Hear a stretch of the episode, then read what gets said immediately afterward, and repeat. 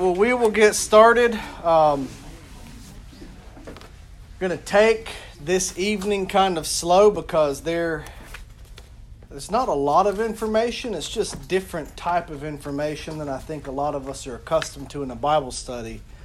Uh, what we're going to deal with tonight is uh, a little bit about the Old Testament, but uh, a little more about what's called the intertestamental period. And uh, just this is my disclaimer before we start. Anything that is said during the intertestamental period or is quoted from some intertestamental writings, what we often call the Apocrypha, is not inspired or binding on your conscience. It may sound nice, but it's like when I say something nice. It's uh, it's just nice. It's not the Word of God.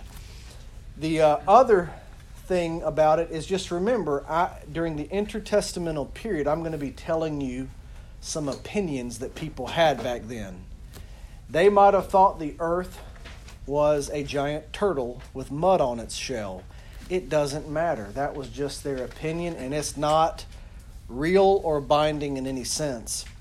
So that's my disclaimer before we get in tonight. But the reason we're doing this is because when we get to the beginning next week, when John the Baptist and later Jesus begin to teach on the kingdom of God, they entered a world that already had an idea of what the kingdom of God should be. So a lot of their teachings are going to be number one, correcting false notions of the kingdom of God, or number two, using existing ideas in a different way. And their uh, words and thoughts are binding on us. So just remember that when we talk about the intertestamental period tonight, I'm not binding your conscience or telling you that anything that we say about that is holy writ or true. It might be, it might not be. Yes, ma'am. What does intertestamental mean? Yeah, intertestamental, good question. Um, between the Old Testament writings, the last of which uh, the prophet Malachi um, and the beginning of the New Testament writings, there's about 400 years of what we call silence, the 400 years of silence. That's the intertestamental period. And we'll briefly go over just a big, you know, from cruising altitude snapshot of things that happened, but we're not going to spend a lot of time um, with what happened. We're just dealing with it with what they believed about the kingdom of God. Let me open us in prayer and then we will get started. But I just wanted to hedge the table before and say, you know, we're going to be talking about some books you probably haven't heard. Um, don't try to turn there. If, if they're in your Bible, um, Whoops. uh, yeah, we'll see why. Um, well, let's pray.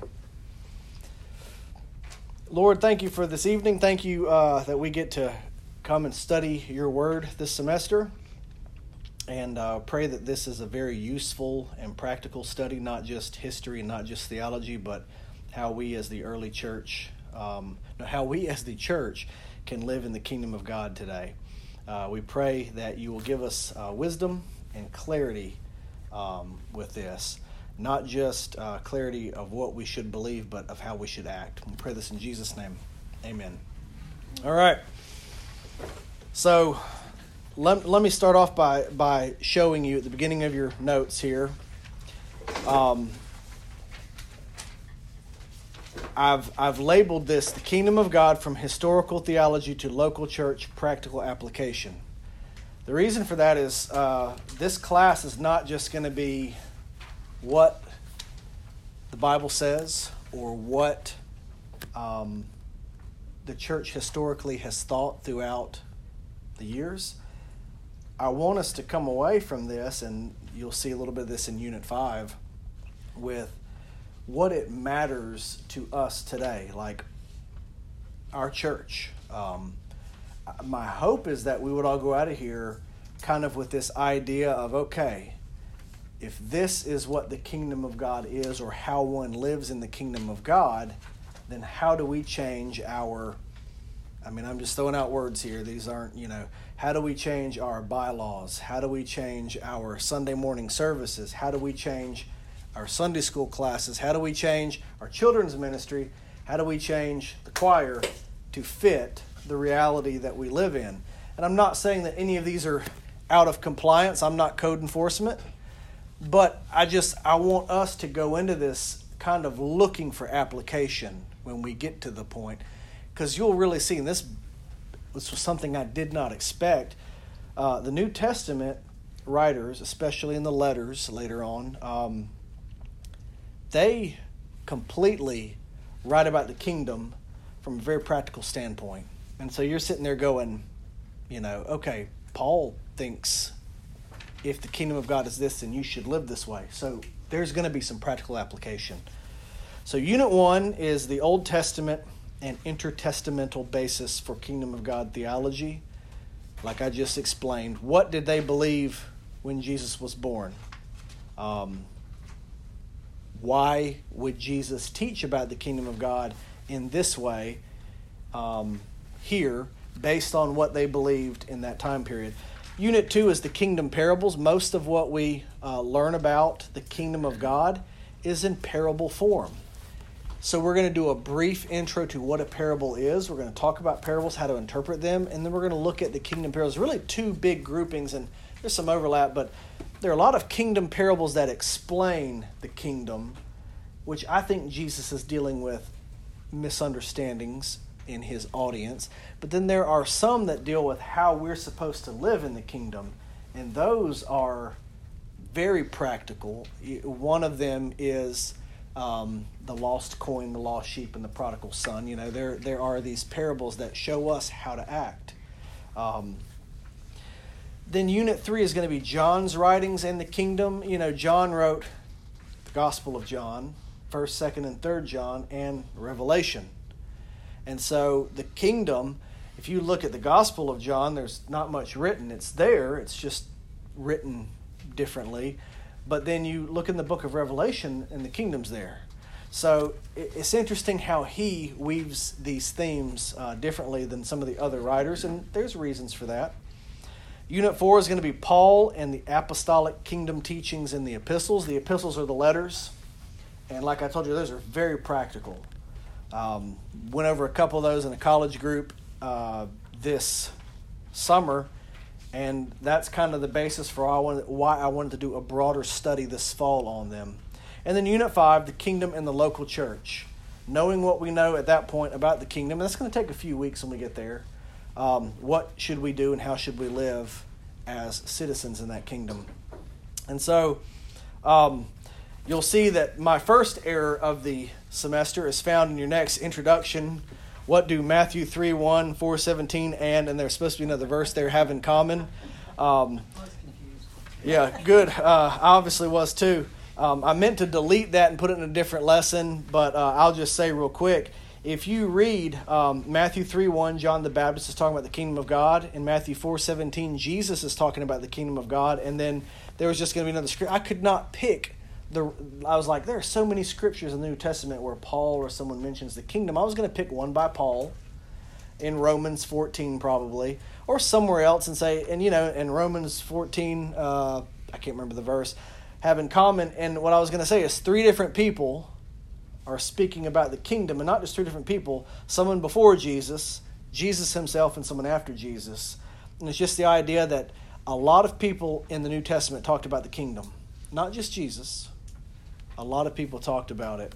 Um, and so, you know, the first of many mistakes, all there just to say that the teachings about the kingdom of God are all throughout the New Testament. So let's get to the Old Testament. Now remember, this actually this actually does work. The stuff that we're about to quote from the Old Testament is scripture, and you know you do have to listen to it. Um, but uh, the Old Testament taught on the reign of God, God as King, and if somebody would uh, do us a favor, open your Bible to Psalm chapter 2 and read Psalm chapter 2 for us. It may take just a few seconds, but uh, we like the Psalms.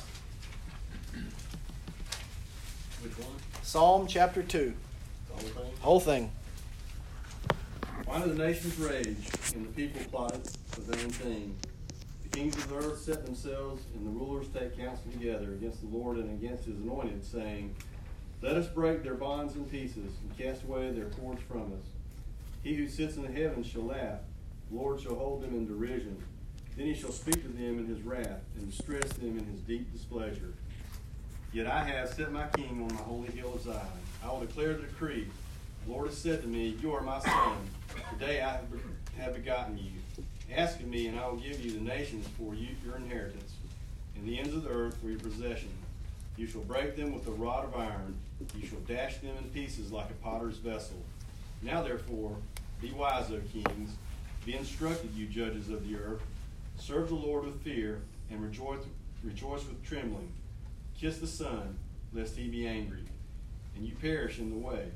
When his wrath is kindled but a little, Blessed are the, all those who put their trust in Him. So you have Psalm 2, um, really interesting subject matter.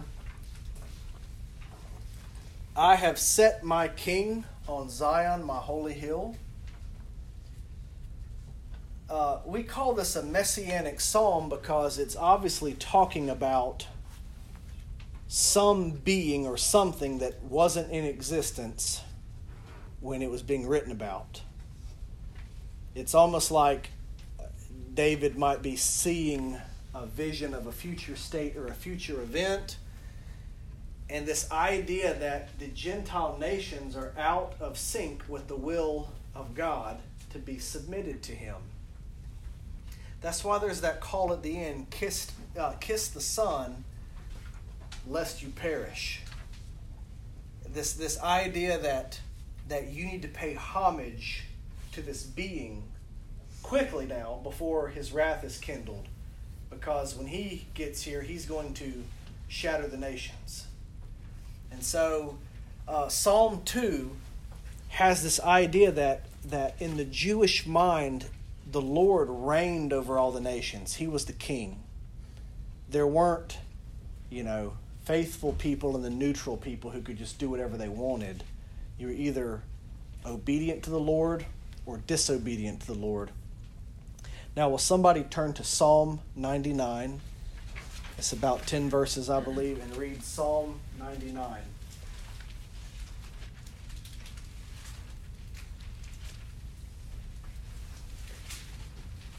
The Lord reigns. Let the peoples tremble. He sits enthroned upon the cherubim. Let the earth quake. The Lord is great in Zion. He is exalted over the peoples. Let them praise your great and awesome name. Holy is he. The king in his might loves justice. You have established equity. You have executed justice and the righteousness in Jacob. Exalt the Lord our God. Worship at his footstool. Holy is he. Moses and Aaron were among his priests. Samuel also was among those who called upon his name. They called to the Lord, and he answered them. In a pillar of the cloud he spoke to them. They kept his testimonies and the statute that he gave them. O Lord our God, you answered them. You are a forgiving God to them, but an avenger of their wrongdoings. Exalt the Lord our God and worship at his holy mountain, for he is the Lord, for our Lord God is holy.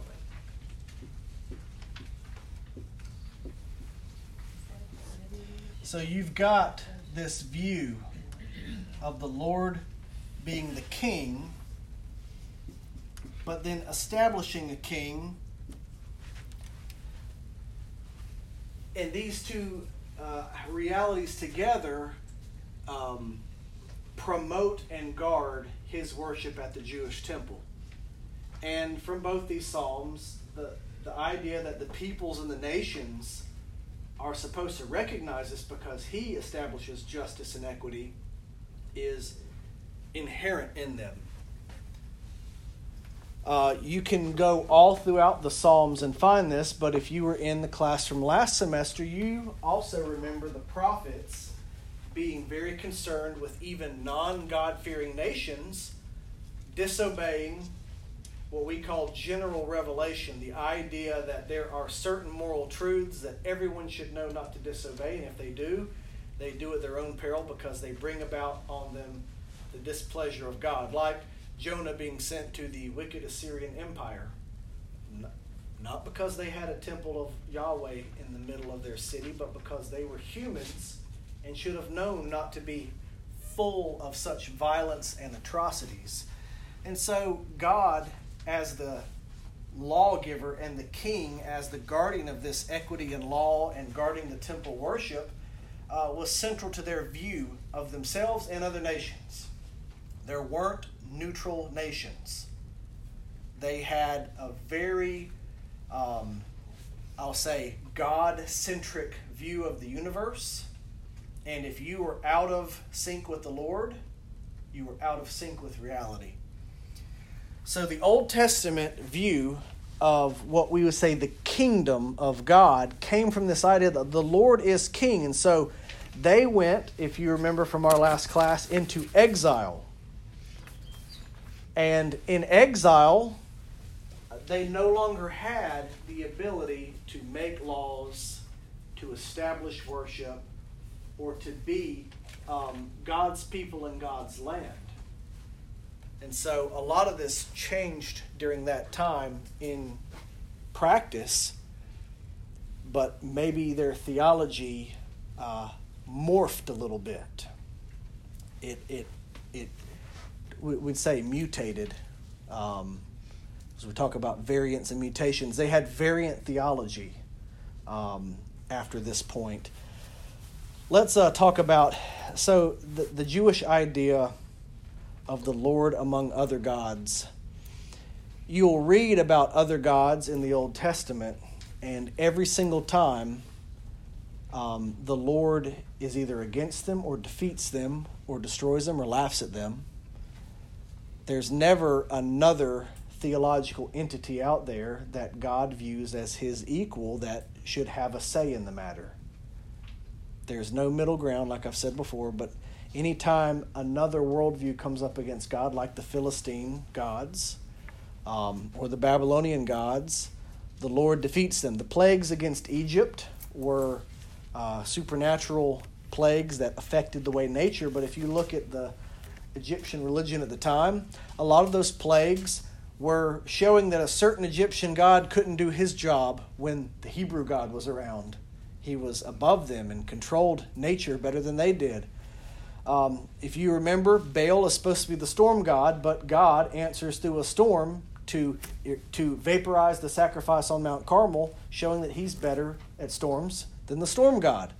So you never have a neutral setting in the Old Testament. It's God and God alone, and all the other gods are false or subservient beings to Him. Um, that's the Old Testament teaching on God's reign. Any questions about this? Any comments?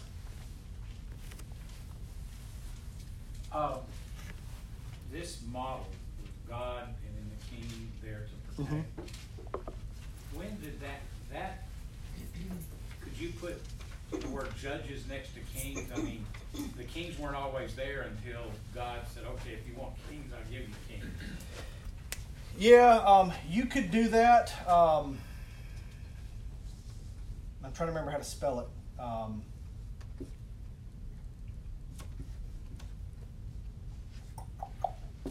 I think that's it.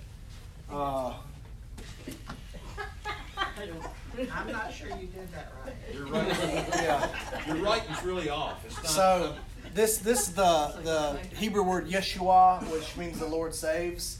The the the verb here uh, for salvation, for a savior, is used a lot in the Judges. The Lord sent a savior. The Lord sent someone to save them, and kings were supposed to be saviors like that people who saved the people of God, protected them. So you could use judges, you could use at times prophets. But uh, the, the thing that's interesting about um, the idea of the king is the idea of the king was in the Old Testament um, before Saul became king. It's in the law. Moses talks about what a king will do and how a king is supposed to operate. It's just that the Jewish people jumped the gun and demanded a king like the other nations had, not like the Lord wanted. Uh, in many ways, it's like a parallel where you, know Adam and Eve wanted knowledge of good and evil. They they heard about that and it was desirable to them. I don't think God's will for them would have been complete ignorance. It would have been in His way and in His timing without a fall into sin. Um, God's uh, permissible versus decreed will. And uh, in many ways, I think Israel jumped the gun. They wanted a king, but not how God wanted them to have one. How they wanted uh, to be like that other nation over there. king to go out, a big mighty warrior to fight their battles for them and save them. Because they got tired of these other people saving them. I think uh, if you read the Old Testament, that Israel oftentimes, um, I'm trying to think exactly how to say this, they want to put everything, um, let me say it this way. They want to take it home first and pay for it later, you know? It's like instead of layaway where they store it back for you and you pay for it slowly, they just they want the high interest credit card. Just let me have it now and I'll pay for it later. And when the interest rate crushes them, morally speaking, then they cry out to the Lord and say, you know, we got it too soon. And I think the king is like that. They got it too soon and it turned against him. And Saul, though he started well, was terrible. So remember um, the king in the, in the Old Testament is always spoken of in a very positive sense, except when they turn against God. Um, so the king, uh, the idea of a king was not a sin. The way they asked for that king was a sin. Does that make sense, Jeff? Um, and if you remember what the Lord says whenever Samuel is pouting about it, he says, They haven't rejected you, they've rejected me as their king. So the idea that they wanted Saul was not under God, but instead of God. In their mind, they they did not want the Lord to be their king, but some dude, some tall dude, you know. All right, any more questions about the kingship and the reign of God in the Old Testament? I, I would just add to it that once God appointed Saul, even when Saul was a terrible king, we see that because he was appointed and anointed by God, David treated him Yeah. respectfully until God allowed his reign. Right. And David would not take the throne from him because he was the Lord's anointed. And when a guy lied and said, Yeah, I killed him, expecting a reward, David said, Your blood be on your own head. You touched the Lord's anointed. Very good point. Um, let me say one more thing about this the image of God out of the book of Genesis. As you know, we are created in the image of God. Um, part of that theology of the image of God is that uh, mankind, humanity, men and women, are, would say, vice regents, vice kings, under kings of the Lord. We establish His order, we establish um, His plan for the world. The, the, the language God uses to Adam to subdue creation and to arrange it and to multiply and be fruitful. Um, Adam was put as a king over the earth to show God's creativity and God's glory and God's rule over creation. Um, there's a lot of king imagery in the creation account that I think is lost when we read it. And uh, I think that also is a good thing to remember when you think of the Old Testament idea of God as king, is that everything you do as a human on earth using your creativity, um, arranging uh, ideas, arranging sound frequencies into music, arranging the laws of physics into a functional bridge, um, things like that, that's, that's God's reign over this earth. Um, God is still ruling this earth. Um, when you rearrange uh, chemicals into pharmaceutical compounds to help, you know, cure a disease, that's all God. He gave you the ability to do that, and He's showing that He's the King by your creativity as a human. All right, now let's get to the intertestamental period. And what we're talking about is from about 400 BC 27 AD. So, you know, give or take some.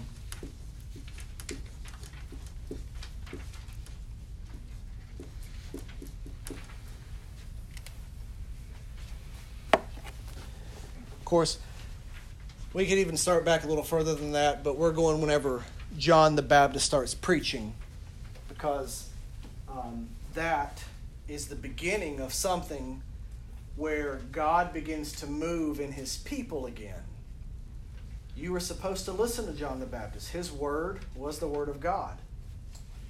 And so when you get to this point and John the Baptist starts preaching, the silence of God is over from Malachi to John the Baptist. Now, during this time, some weird things happened. Uh, the Jews went back and built a second temple.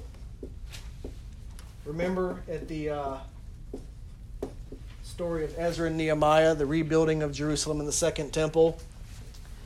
Uh, some Greeks under Alexander the Great um, bulldozed through the area. Alexander, uh, according to tradition, was warned not to touch that city, Jerusalem, so he went around it. He destroyed the Persian Empire. After he died, uh, his four successors fought each other, and the people of God found themselves uh, between the Seleucids and the Ptolemies, uh, basically between Syria and Egypt. And a lot of warfare took place, terrible things. Antiochus Epiphanes, a cruel, uh, godless ruler, um, desecrated the temple, and the Jews had Greek domination. Uh, the Greek culture, you know, swept the whole area, swept the world. The Greek language did, and these Greek client states dominated the people of Israel until the Maccabean revolt. And I'm not going to try to spell the whole thing because I'll mess up how many C's or B's there are, and there's that AE thing going on. But the uh, Maccabee brothers um, were some Jewish uh, nationalist fighters who led a revolution against the Greek client states um, at the time and won Jewish independence. So there was a season of Jewish independence during this time. And uh, it's kind of a, a, mini golden age. Now, nobody knows what, uh, as far as I can tell, you know, inerrantly, what Jesus' opinion of the Maccabean brothers would have been. Would he have thought they were kind of like we think of George Washington, freedom fighter? Um, or would he have thought of them as people who were a little too violent and a little too fast to do God's work um, using the sharp edge of a sword? We don't know, but the Jews held them as heroes because they won a little bit of independence, but um, their dynasty became corrupt. And if you remember this from last semester, the Idumeans, the Edomites, ended up um, taking over Israel. Herod was an Idumean. Um, remember, they converted to Judaism and then they decided they'd take over um, Israel. And the Idumeans became Roman clients, where Rome guaranteed them independence and said, You can keep, Herod, you can keep your kingdom, just keep it for Caesar and keep everything in order. And so during this uh, time, all except for right here, Israel was under foreign domination.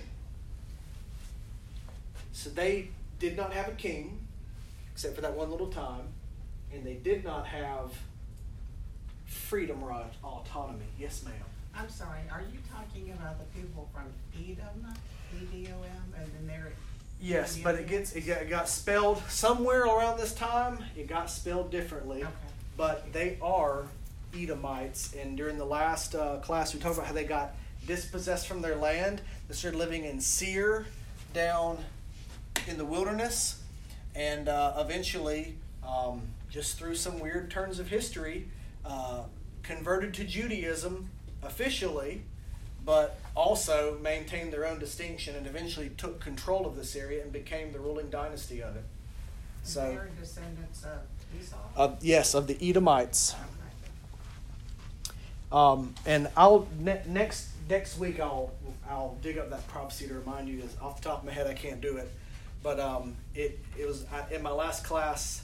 Um, I even said like if you if you look at this prophecy, uh, there is quite the fulfillment when you start looking at Herod, you know, and the idea that he's trying to kill the Messiah at one point.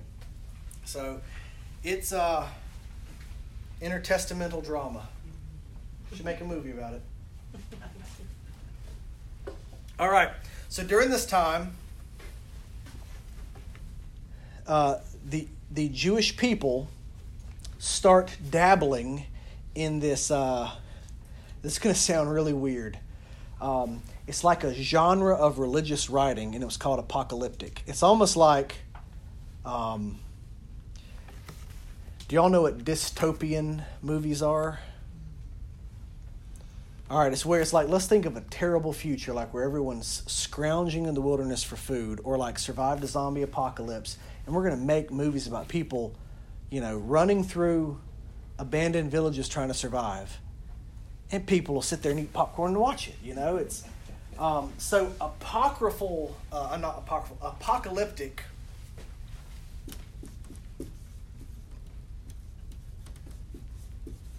Apocalyptic writings we're not, oh, it's the end of the world.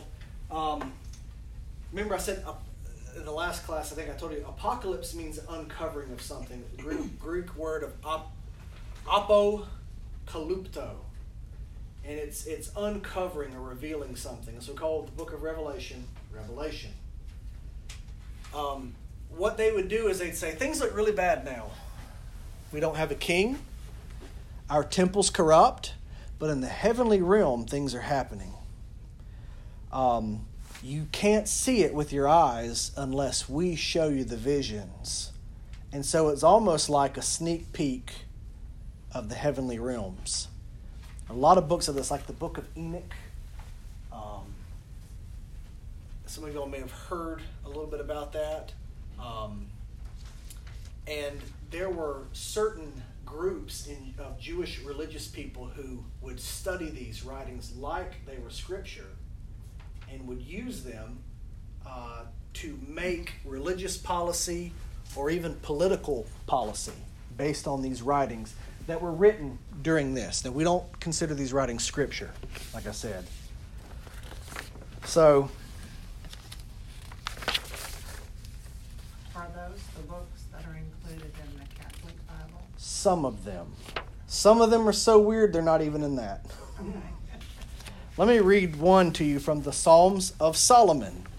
The Psalms of Solomon. See, O Lord, and raise up their king for them, a son of David, for the proper time that you see God to rule over Israel, your servant. Undergird him with the strength to shatter unrighteous rulers.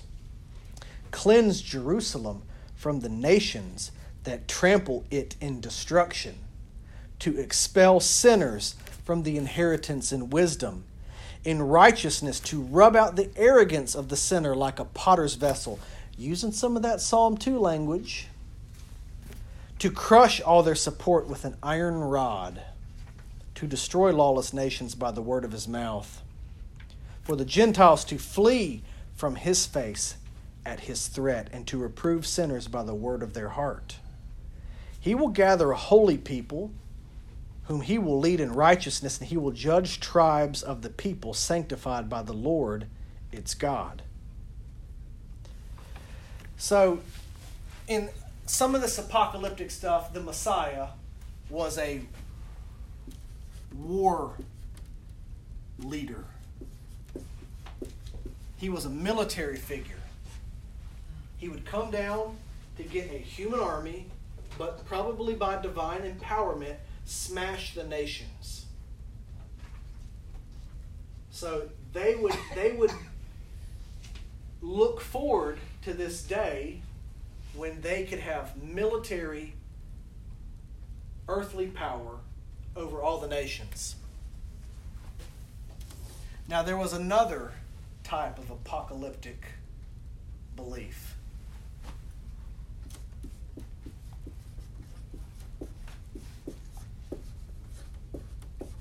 I mentioned the book of Enoch, and in the book of Enoch, there's a different view of the Messiah. He's not a military leader,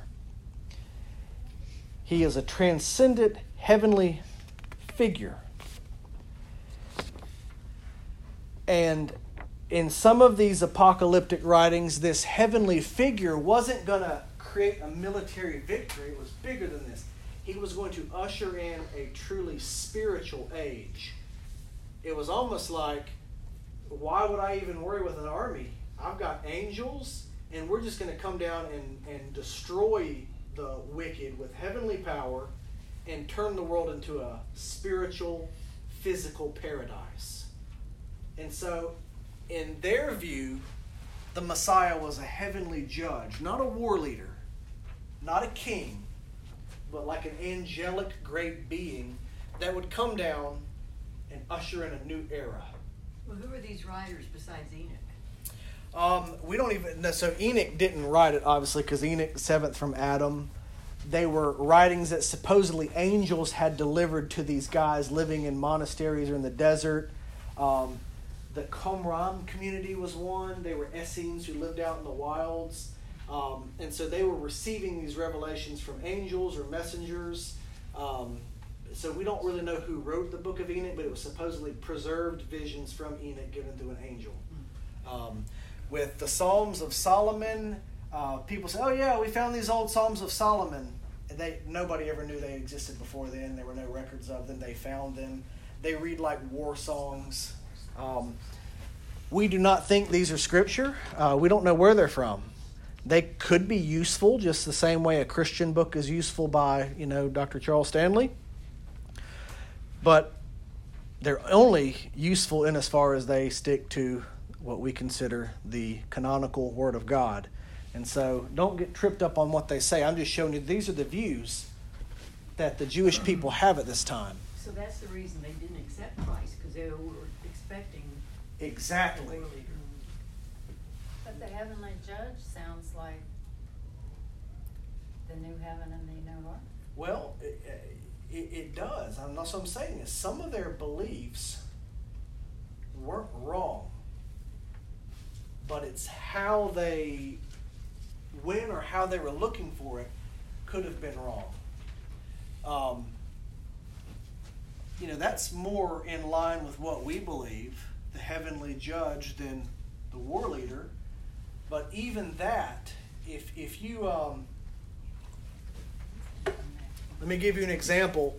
Do you remember when I just read from the Psalms of Solomon? Now, this is more about the war leader that he was going to drive the Gentiles out of the temple. Well, what did who did Jesus drive out of the temple? The money changer. Jewish people. so, like, yeah, part of that was true, not because it's scripture, but the way God turned it against him and said, "Oh, you think I'm going to drive out the the bad guys? Surprise, it's you." Yeah. You know, I think some of this stuff was what Jesus was reacting to when he did things like, oh, you think I'm going to do this. Boom, I'm doing this. So yeah, this is this is what Jewish people believed between the testaments. Um, the Messiah was going to come back either as a war leader or as a heavenly judge, and he was going to take care of those nations out there. Those bad guys. Not us. We're Jewish. We're good. We have the law of God. But those guys. Um, during this time, the Sadducees and the Pharisees were making up all those rules. right. So let me let me tell you a little about the Sadducees and the Pharisees. The Sadducees. Uh, I, I'm going to use words in here, and listen. th- these words are just for reference point. You can't draw a hard, fast parallel, but the Sadducees were the theological liberals of the day.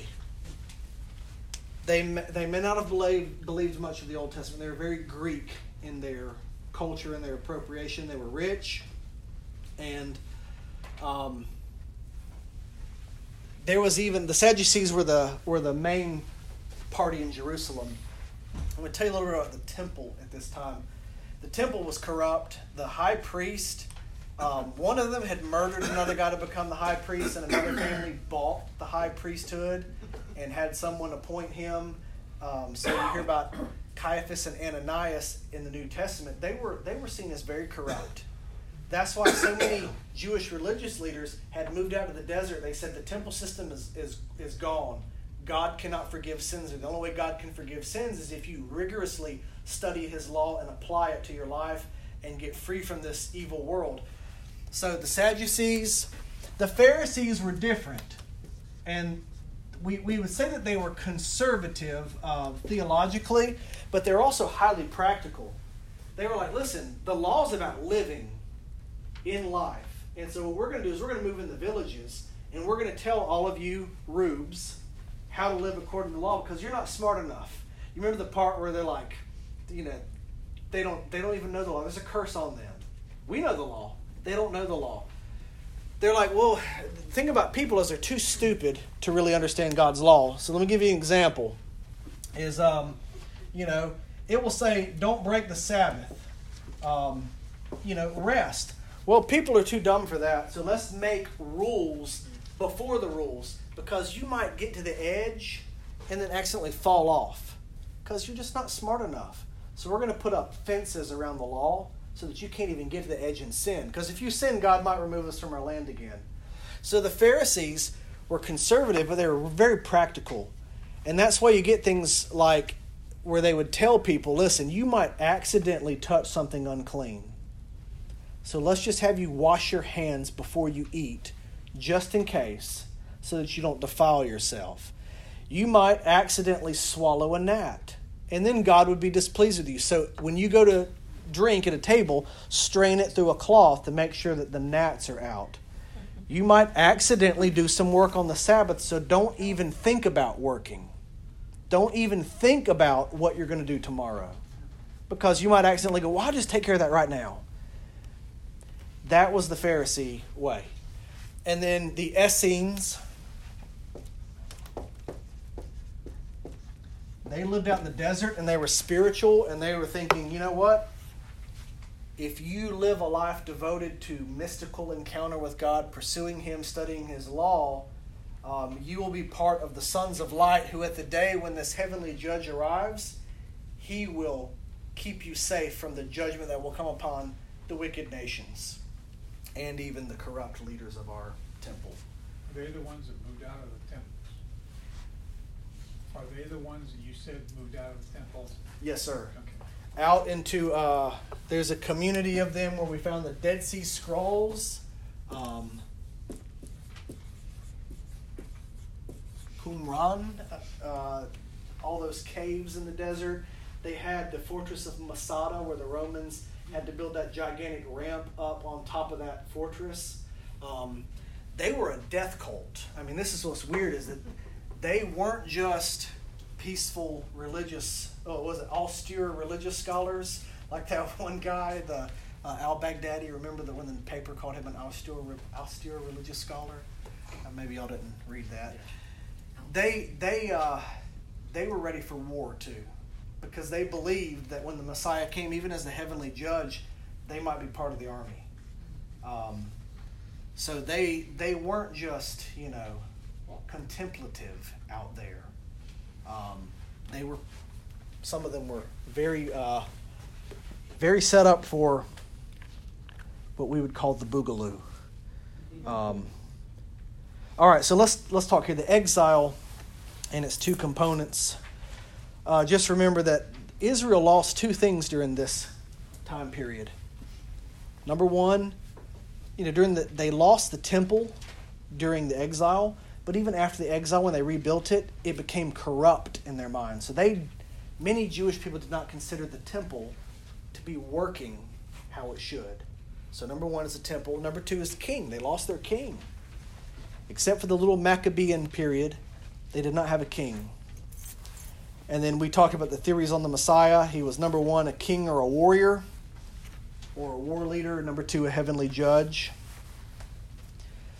So, what I want you to keep in mind when we get into stuff next week, this is kind of the summation of today, the kingdom of God was both a vindication, it's a vindication for the Jewish people that when this Messiah comes, you know what? He's going to prove to all these nations who have been trampling us that we really are God's people. So it was a vindication.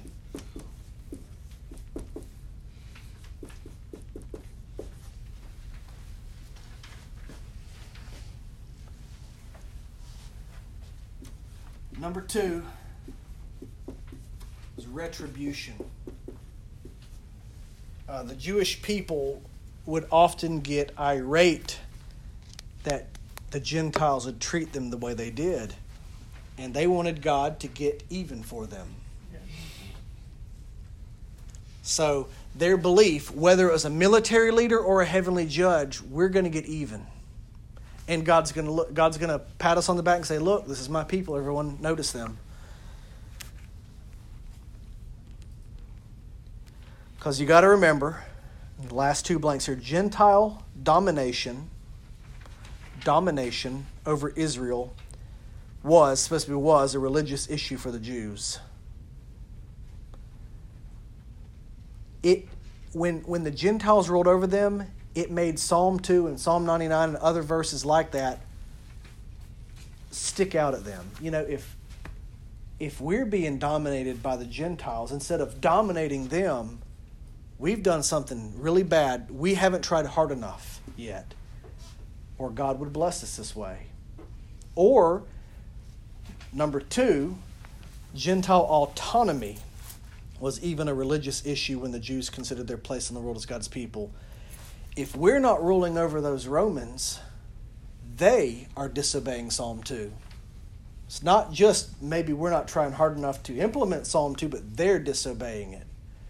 So, domination and autonomy. The idea that Gentile nations were not subservient to God and them as God's people was a religious affront to the Jewish people. You know, it's like this God will, has told us one day that this will happen on the earth. And, and y'all remember from the prophets, he told the prophets when they would call Israel back after the exile and repentance, um, God's going to call nations to come bring offerings up to the Lord on your holy mountain. The whole earth is going to be filled with the knowledge of Him. And so, what God was showing them is, I'm going to turn good out of this. I'm going to fulfill my plan for the world. And, and the Jewish people took that and said, Yeah, that's going to be great when they bring offerings right here where we are. And so, instead of just seeing it as God's promise, they started seeing it as, you know, let's, let's help Him get that. Um, and so, in this mixture of Jewish nationalism and messianic hope, the idea of the kingdom of God was recast by a man in the desert. And that is the lead in for when we get to the parables. Any comments or questions or anything to sum this lesson up, Scott? Uh, if I can go back to the apocryphal scripture, or not scriptures, but the apocryphal writings, that, uh, and as Josh pointed out, you know, thinking it's helpful to think of them for that time as like books that we might find Christian writings. And if you read Christian books, you see some that are very scripturally sound. You see some that kind of go way off the deep end and get away from Scripture. Uh, where it's important for us to keep in mind as Christians, while a lot of those can help you grow and deepen your faith, we can't read those exclusively with uh, and leaving out Scripture. I've seen sometimes Christians have started to kind of take all their time with God to just be reading these other books about Scripture rather than reading Scripture. And it's important that we stay grounded more in Scripture even than those other books, and so we can kind of discern the meat and spit out the bones as we work through them, which they had trouble doing. Any other questions or comments or like I said, I know today is uh, a lot of information, but I wanted y'all to have a background because next week, um, as our preview says, there's going to be a guy in a desert telling Jewish people that they have to get baptized. And there's a reason, from what we just talked about, that they wouldn't like that. And so now it's kind of making sense where you're like, oh, that's why the Pharisees came out and said, What are you doing?